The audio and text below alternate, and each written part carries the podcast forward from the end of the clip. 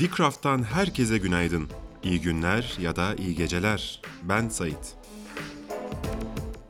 Kent, tarih, teknoloji, tasarım ve hayattan bahsettiğimiz Di Podcast'a hoş geldiniz. Bizi Spotify, Apple Podcasts, YouTube ve dicraft.com adresinde dinleyebilirsiniz.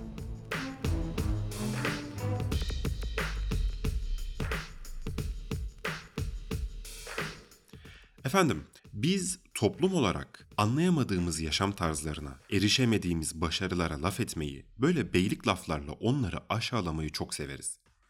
Başarılı bir romancımız mı var mesela? Kesin birilerine yarandığı için almıştır o büyük ödülü. İyi bir sinema filmi mi çıktı? Çok övgüler mi aldı? Kesin bir yerde bir hata yapmıştır. Buluruz o hatayı, inciğine, cıncığına kadar inceleriz. Bu tasvip etmediğimiz ürünlerin karşısına da hemen geleneksel örneklerden bir şeyler çıkarırız mutlaka. O romanı okumayın deriz. Bizim kültürümüzde aslında şu roman var, onu okuyun. O filmi izlemeyin deriz. Özenti misiniz? Şu eski film varken bu yenilerini kim ne yapsın? Bazen de bu yabancı düşmanlığına kaçar. Dışarıdan gelen, bize yabancı olan her şey ya gereksiz pahalıdır, ya çok zararlıdır, ya da ne bileyim asıl amaçları bizi kısırlaştırmak falandır. İşte kahve ve Starbucks konusunda sosyal medya gündemini ara ara meşgul eden tartışmalarda bunun bir örneği. Sokakta fısıltı halinde dolaşan Starbucks düşmanlığı bundan birkaç sene evvel bir Twitter fenomeninin muhtemelen trollük yapmak niyetiyle attığı bir tweetle ayyuka çıktı. Tweet'i aynen okuyorum. Bazı ülkelerin Starbucks sayıları. İtalya 1, Yunanistan 18, İspanya 107, Fransa 121, Almanya 161, Türkiye 408. Karton kutudaki 1 liralık kahveyi 15 TL'ye alıp olimpiyat meşalesi gibi elinde dolaştırdığında statü atladığını sanan zavallılar. Şimdi muhtemelen ironi yapan bir tweetti diyorum çünkü biraz da bunun ironi olmasını istiyorum. Ama bizim sokağımızda trollük olsun diye söylenmiş şeyler dahi çok hızlı bir şekilde ana akım olabiliyor. İşte birileri çıkıyor, ülke ekonomisinin iyi olduğuna kanıt olarak ceplerimizdeki akıllı telefonları gösteriyor. Sonra yüzlerce belki binlerce amca sokak röportajlarında genç çocuklara çıkar cebindeki telefonu göster demek için adeta sırada bekliyorlar. Hatta bu röportajlar o kadar anlamsız, absürt, böyle kafkaesk bir hal alıyor ki biliyorsunuzdur işte en son çıkar telefonunu göster diyen bir amcamızın ağzına o telefonu sokuşturuveriyorlar. Starbucks bardaklarını ellerinde taşıyan insanlara karşı böyle pejoratif, aşağılayıcı söylemler de sokağımızda hızla yayılmaya başlıyor. Starbucks'tan kahve mi alıyorsunuz? Evde Türk kahvesi var içmezsiniz. İşte aslında Starbucks kahvesi olsa olsa 1 lira edecek bir şeydir. Sırf logosundan dolayı 15 lira veriyorsunuz. Sonra da statü atladığınızı sanıyorsunuz falan. Öyleyse gelin kahve hakkında, kahvehane hakkında, kapitalizm ve bu çok uluslu şirketler ve özel olarak da Starbucks hakkında biraz muhabbet edelim. Starbucks gerçekten pahalı bir yer mi? Biz o karton bardakları olimpiyat meşalesi gibi elimizde mi taşıyoruz? Buralarda takılmak, efendim bir kahve bardağıyla Instagram'a story atmak bize statü atlatıyor mu? Buyurun sohbete.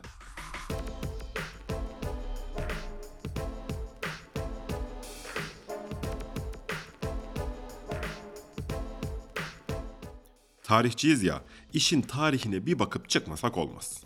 Kahvenin değil, kahvehanenin tarihine. Yoksa efendim işte kahve Habeşistan'da bulunuyor, Yemen'e, Hicaz'a, Mısır'a, Suriye'ye gidiyor falan feşmekan. Sonra İstanbul'a geliyor. Buralar çok da önemli değil. Ama 16. yüzyıldan itibaren İstanbul'da kahvehane çok önemli bir sosyolojik etmen olarak karşımıza çıkıyor. Kahvehanelerin açılması özellikle Müslüman reaya için leisure time yani boş zaman değerlendirme algısını baştan aşağı değiştiriyor. Gayrimüslimler uzun süredir nerede işte mesela meyhanelerde boş zaman geçirebilirken Müslümanların meyhanesi bir nevi kahvehaneler olmaya başlıyor. Bu kahvehanelerden önce insanlar boş zamanlarını daha çok özel alanlarda geçiriyorlardı. Evlerinde geçiriyorlardı mesela. Haremlik selamlık deriz. Harem aslında evin özel alanı, selamlık ise misafirlerin ağırlandığı, diğer insanlarla sosyalleşilen bir alandı. İşte sosyalleşme dedik büyük ölçüde evlerde oluyordu. Birbirlerine misafirliğe gidiyorlardı belki. Ama kahvehaneler insanların yani işte özellikle Türklerin daha doğrusu Müslüman reayanın sokakta sosyalleşmesini, şehrin içinde olmasını sağladı. Özel alandaki selamlığın yerini kahvehaneler aldı. Hani biz bugün milli içeceğimiz olarak çayı gösteririz ya. İşte biz çay içiyoruz falan. Aslında çay son yüzyılda ülkemize gelmiş bir şeydir. Ama kahve ve kahvehaneler neredeyse 500 yıldır Osmanlı ve Türk şehrinin şehir hayatının bir parçası. Bizim de şehirlileşme, modernleşme tarihimiz belki ta 16. yüzyılda açılan o ilk kahvehanelere kadar götürülebilir. Peçevi tarihine bir kulak verelim. Diyor ki, 1554 yılına kadar İstanbul'da ve bütün bir Rum ilinde kahvehane yok idi. O yılın başlarında Hakem ve Şems adlı iki kişi, bunlar Suriye'den geliyorlar, Hakem ve Şems adlı iki kişi gelip Tahtel Kal'a yani kale dibinde açtıkları birer büyük dükkanda kahve satmaya başladılar. Özellikle okur yazar takımından keyiflerine düşkün birçok kimse buralarda bir araya gelmeye ve 20'şer 30'ar kişi olarak toplantılar düzenlemeye başladılar. Kimisi kitap ve güzel yazılar okur, kimisi tavla ya da satranç oynardı. Bazen yeni yazılmış gazeller getirip şiir ve edebiyattan söz edilirdi. Ahbap toplantıları yapmak için büyük paralar harcayarak ziyafetler düzenleyen kimseler artık bu masraftan kurtulup bir iki akçe kahve parası vererek toplantıların safatını sürmeye başladılar. İş o dereceye vardı ki işlerinden çıkarılarak yeniden görev almak için belli bir süre beklemek zorunda olan memurlar, kadılar, müderrisler ve işsiz güçsüz takımı böyle eğlenecek ve gönül avutacak yer bulunmaz deyince kahvehaneler dolup taşmaya başladı. Ve oturacak hatta ayakta duracak yer bulunmaz oldu. Kahvehaneler o kadar ün saldı ki mevki ve rütbe sahiplerinden başka ileri gelen büyükler de buralara sürekli gelir oldular. İmamlar, müezzinler, sofular ve halk kahvehanelere dadandı. Mescitlere kimse uğramaz oldu deniliyordu. Din bilginleri ise kötülükler yuvasıdır. Kahveye gitmektense meyhaneye gitmek daha iyi olur gibi laflar söylemeye başladılar. Müftüler yanarak kömür haline gelen her şey düpedüz haramdır diye fetvalar verdiler. Rahmetli Sultan Murat zamanında kahvenin yasak edilmesi için sıkı tedbirler alındı ama yine de önüne geçilemedi. Vaizlerle müftüler artık kömür derecesine gelmez imiş, içilmesinde sakınca yoktur demeye başladılar. Ulema, şeyhler ve büyük vezirler gelir kaynağı olarak kahvehaneler açtılar ve büyüklerden kahve içmez adam kalmadı.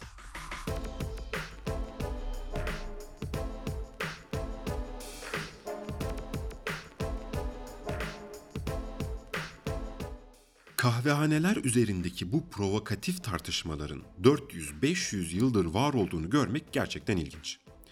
Starbucks pahalı bir şey mi? Kapitalizm nedir tartışmasına başlamadan önce Peçevi tarihinden özetleyerek aldığım bu metindeki bir kısma dikkat çekmek istiyorum. Peçevi diyor ki, eskiden ahbap toplantıları için ziyafet düzenleniyordu ve büyük paralar harcanıyordu. Şimdi ise bir iki akçe kahve parası vererek toplantıların safhasını sürmeye başladılar. İşte burası çok önemli. Tüketim kültürü ve işte daha sonraları sosyoekonomik hayatımızı şekillendirecek olan kapitalizm bir şeyleri daha pahalı yapmaz. Tam tersine ucuz yapar. Starbucks da ucuz bir şeydir aslında. Biz pahalı olduğu için değil, ucuz olduğu için Starbucks'a gideriz. Öğrenciyiz ya, ay başında maaşımız ya da bursumuz yattığında, yani cebimiz para gördüğünde değil. Ay sonlarında cüzdanımızdaki para suyunu çektiği zaman Starbucks'ın yolunu tutarız. Peki ya hiç paramız yoksa? Sorun değil. Evde kahvemizi yapar, termosumuza doldurur, gider Starbucks'ta otururuz. 5 kuruş para harcamadan sosyalleşiriz de, oturur derste çalışırız. Kimse de gelip illa bir şey sipariş etmeniz gerekiyor demez. Peki Starbucks'ta her şey çok mu ucuzdur? Hayır tabii ki. Starbucks'ın çok pahalı ürünleri de var. İşte badem sütüyle yapılmış, bilmem ne özünde arıtılmış, çikolatanın en alplerinden kullanılmış, değişik can canlı bir içecek içmek isterseniz e tabi deli gibi para ödemeniz gerekiyor. Ama bu Starbucks'ın pahalı olduğu anlamına gelmez ki. O can canlı içeceklerin pahalı olduğu anlamına gelir.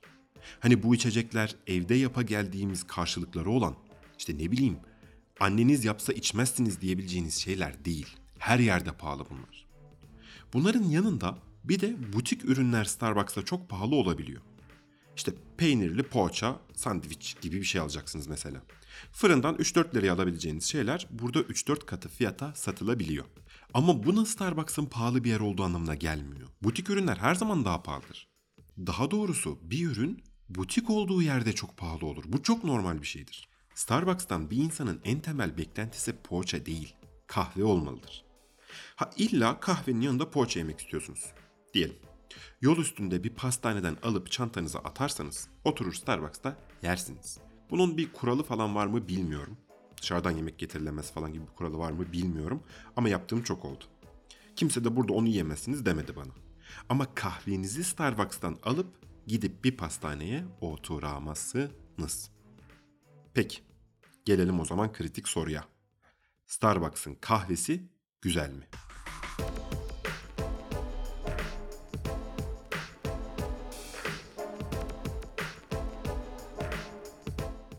El cevap.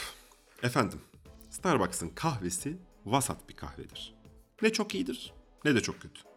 Bu benim öznel fikrim tabii ama kahve meraklılarının da genel olarak paylaştığı bir düşüncedir bu. Tabii bugün Starbucks diye genelledik ama Starbucks ile çalışma prensibi aynı olan birçok kahveci vardır.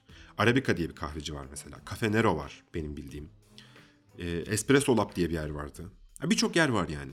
Herkes kendi damak tadına göre, işte mekan tercihine göre, bulunduğu yere yakınlığına göre farklı bir tercihte bulunabilir. Burada söylediğimiz, tartıştığımız şeyler az buçuk bu markaların hepsi için geçerli. Kimse mesela bir tık pahalı, işte kimse bir tık ucuz olabilir. Ama Starbucks biraz daha jenerik bir isim olduğu için biz onun üzerinden gidiyoruz. Peki, Starbucks'ın kahvesini neyle kıyaslayarak vasat diyoruz? Aslında dışarıda içilen kahvenin yani bugün ana akım olan kahvecilerin 3 farklı kategorisi vardır. Birincisi klasik kahvecilerdir. Bugün böyle daha çok kafe gibi tasarlanıyor bunlar. Artık kahveden ziyade işte kafe yemekleriyle ön plana çıkan yerler. İnsanların genelde kahve değil de çay içtiği, kola içtiği yerler buralar. Bazen böyle bakır ceketli porselen fincanlarda yanında e, çifte kavrulmuş lokumuyla Türk kahvesi içtikleri, arkada genelde Türkçe pop müziklerin çaldığı yerler. Efendim buraların kahvesini feci şekilde eleştireceğim için marka ismi vermek istemiyorum. Aklınıza gelmiştir zaten. Şimdi burada filtre kahve isterseniz önünüze bir French press koyarlar. Türk kahvesi isterseniz çamur gibi bir şeydir. Espresso türevi bir şey isterseniz içtiğiniz hiçbir şeye benzemez. Bir içecek alırsınız, daha yarısını bitirmeden bir garson gelir önünüzden bardağınızı alır, yarım saatte bir sizi rahatsız eder başka bir siparişiniz var mıydı diye. Menülerini kıyasladığınız zaman Starbucks'tan ucuz gibi görünürler. Ama içlerine bir oturmaya görün. Starbucks'ta harcayacağınızın iki katını harcar çıkarsınız. Şimdi ikinci kategori ise Starbucks, Arabica, işte Cafe Nero gibi kahvenin seri üretim sayesinde ortalama bir lezzette olduğu ve işte yüksek müşteri memnuniyeti mottosuyla sizi içeride rahat ettirmeye çalışan yerlerdir buralar. Şimdi filtre kahve almak isterseniz biraz acıdır. Fazla kavrulmuştur ama içilebilir. Biraz daha güzel bir şey içmek isterseniz espresso türevlerinden alırsınız.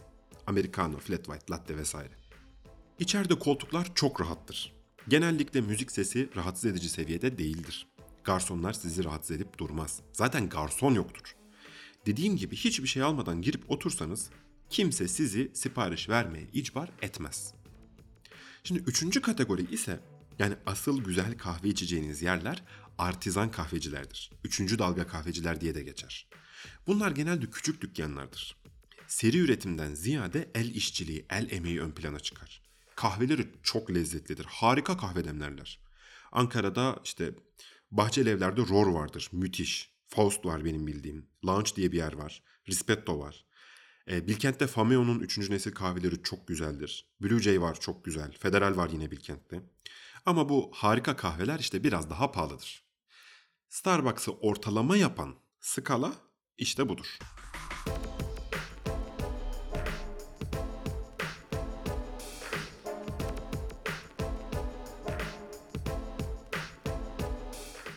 Şimdi kahve ve Starbucks bir kenarda dursun. Biraz kapitalizmden bahsedelim. Kapitalizm bir şeyleri daha pahalı yapmaz. Hatta tam tersi daha ucuz yapar demiştik. Ne demek istiyoruz bir bakalım. Kapitalizm, tüketim kültürü, daha doğrusu sanayi devrimi aynı şeyden çok fazla adette üretip satarak ürünleri ucuzlaştırır. Economies of scale deriz buna. Bir şeyden bir adet üretmekle 100 bin adet üretmek arasında bir fark oluyor. Mesela özel tasarım bir tişörtü bir baskı merkezine sallıyorum 50 TL yaptırıyorsunuz. Bundan 1000 tane üretmek istediğinizde tişört başına maliyet 30 TL'ye kadar düşebiliyor. 100 bin tane yaptırmak istediğinizde 15-20 TL'ye kadar düşebiliyor.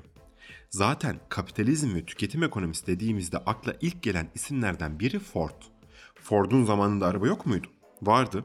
Ford seri üretime geçerek fiyatları mı artırdı? Hayır. Tam tersi ucuzlatarak herkesin satın alabileceği bir şey haline getirdi. Sürümden kazandı yani. Apple'ın yeni işlemci teknolojisi ile ilgili Dicraft'ta ayrıntılı bir yazı yazmıştım. Mesela Apple hemen hemen aynı çipi neredeyse bütün cihazlarında kullanarak maliyeti azalttı ve her zaman rakiplerinden pahalı bir firma konumundayken bir anda daha ucuz ürünler üreten bir firma pozisyonuna geldi. Kıyafet ve yemekte de durum böyle. Bir terzinin size kıyafet yapması maliyetli bir işti. Şimdi tekstil fabrikalarında aynı kıyafetten 100 bin adet üretiliyor. Siz de 3-5 defa giyip sonra bir kenara atabiliyorsunuz. Yani özetle kapitalizm ve seri üretim ürünleri pahalılaştıran bir şey değil, ucuzlatan bir şeydir. Starbucks da aynı şekilde. Size 1 liralık kahveyi 15 liraya falan satmaz.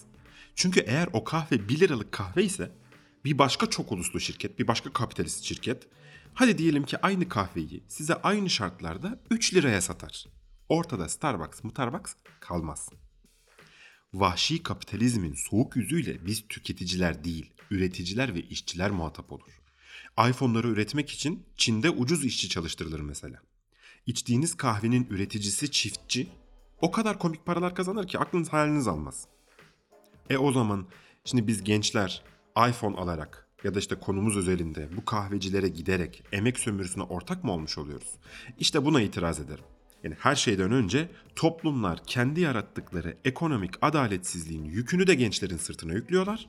Sonra bu adaletsizliğin yarattığı işte o moral dilemmayı, o ahlaki ikilemi de gençlerin yüreğine bırakıp köşelerine çekiliyorlar.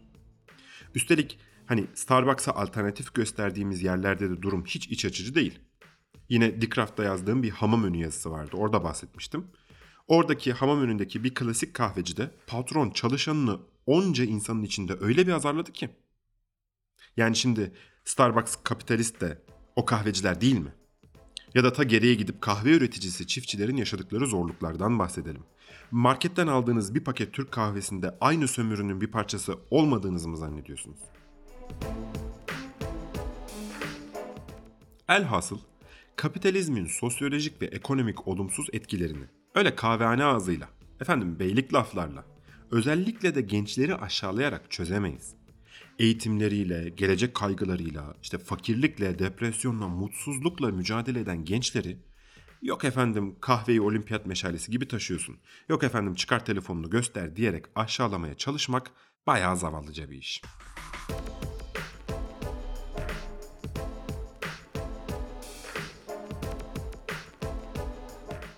E o zaman kapatmadan önce şu karton bardağı elde taşıma meselesine de bir değinelim.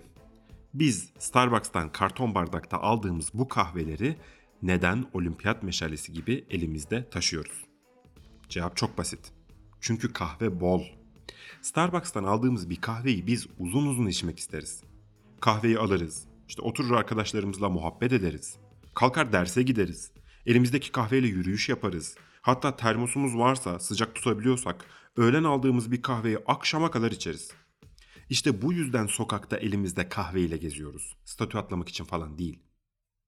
Donanım Haber'de biri şöyle demiş. Çok komik gözüküyorlar. Sanki tüm hepsi elindeki çok önemli bir bardağı bir yerlere teslim etmekle görevlendirilmiş gibi yürüyorlar. Türkçene sağlık abi. Önemli bir şeyi taşıyormuş gibi görünmemizin sebebi sıcak bir sıvı taşıyor olmamız olabilir mi? Ne yapalım? Salla pati taşıyalım da üstümüze başımıza mı dökelim? Kendimizi mi haşlayalım? Hadi kendimizi geçtim, çevremizdeki insanları mı haşlayalım? E sıcak kahveyi elimizde taşıyınca doğal olarak biraz da olimpiyat meşalesi taşıyormuşuz gibi bir görüntü çıkıyor ortaya. Ama ne yapalım? Kahve bardağını elimizde taşımayalım da neremizde taşıyalım efendim?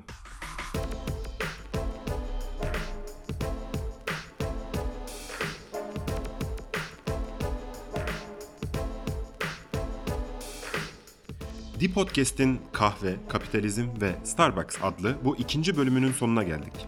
Sabredip dinlediğiniz için çok teşekkür ediyoruz efendim.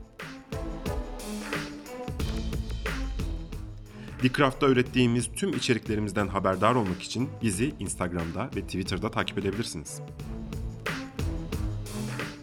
Tüm içeriklerimize dicraft.com adresinden erişebilirsiniz. Sağlıkla, sağlıcakla kalın.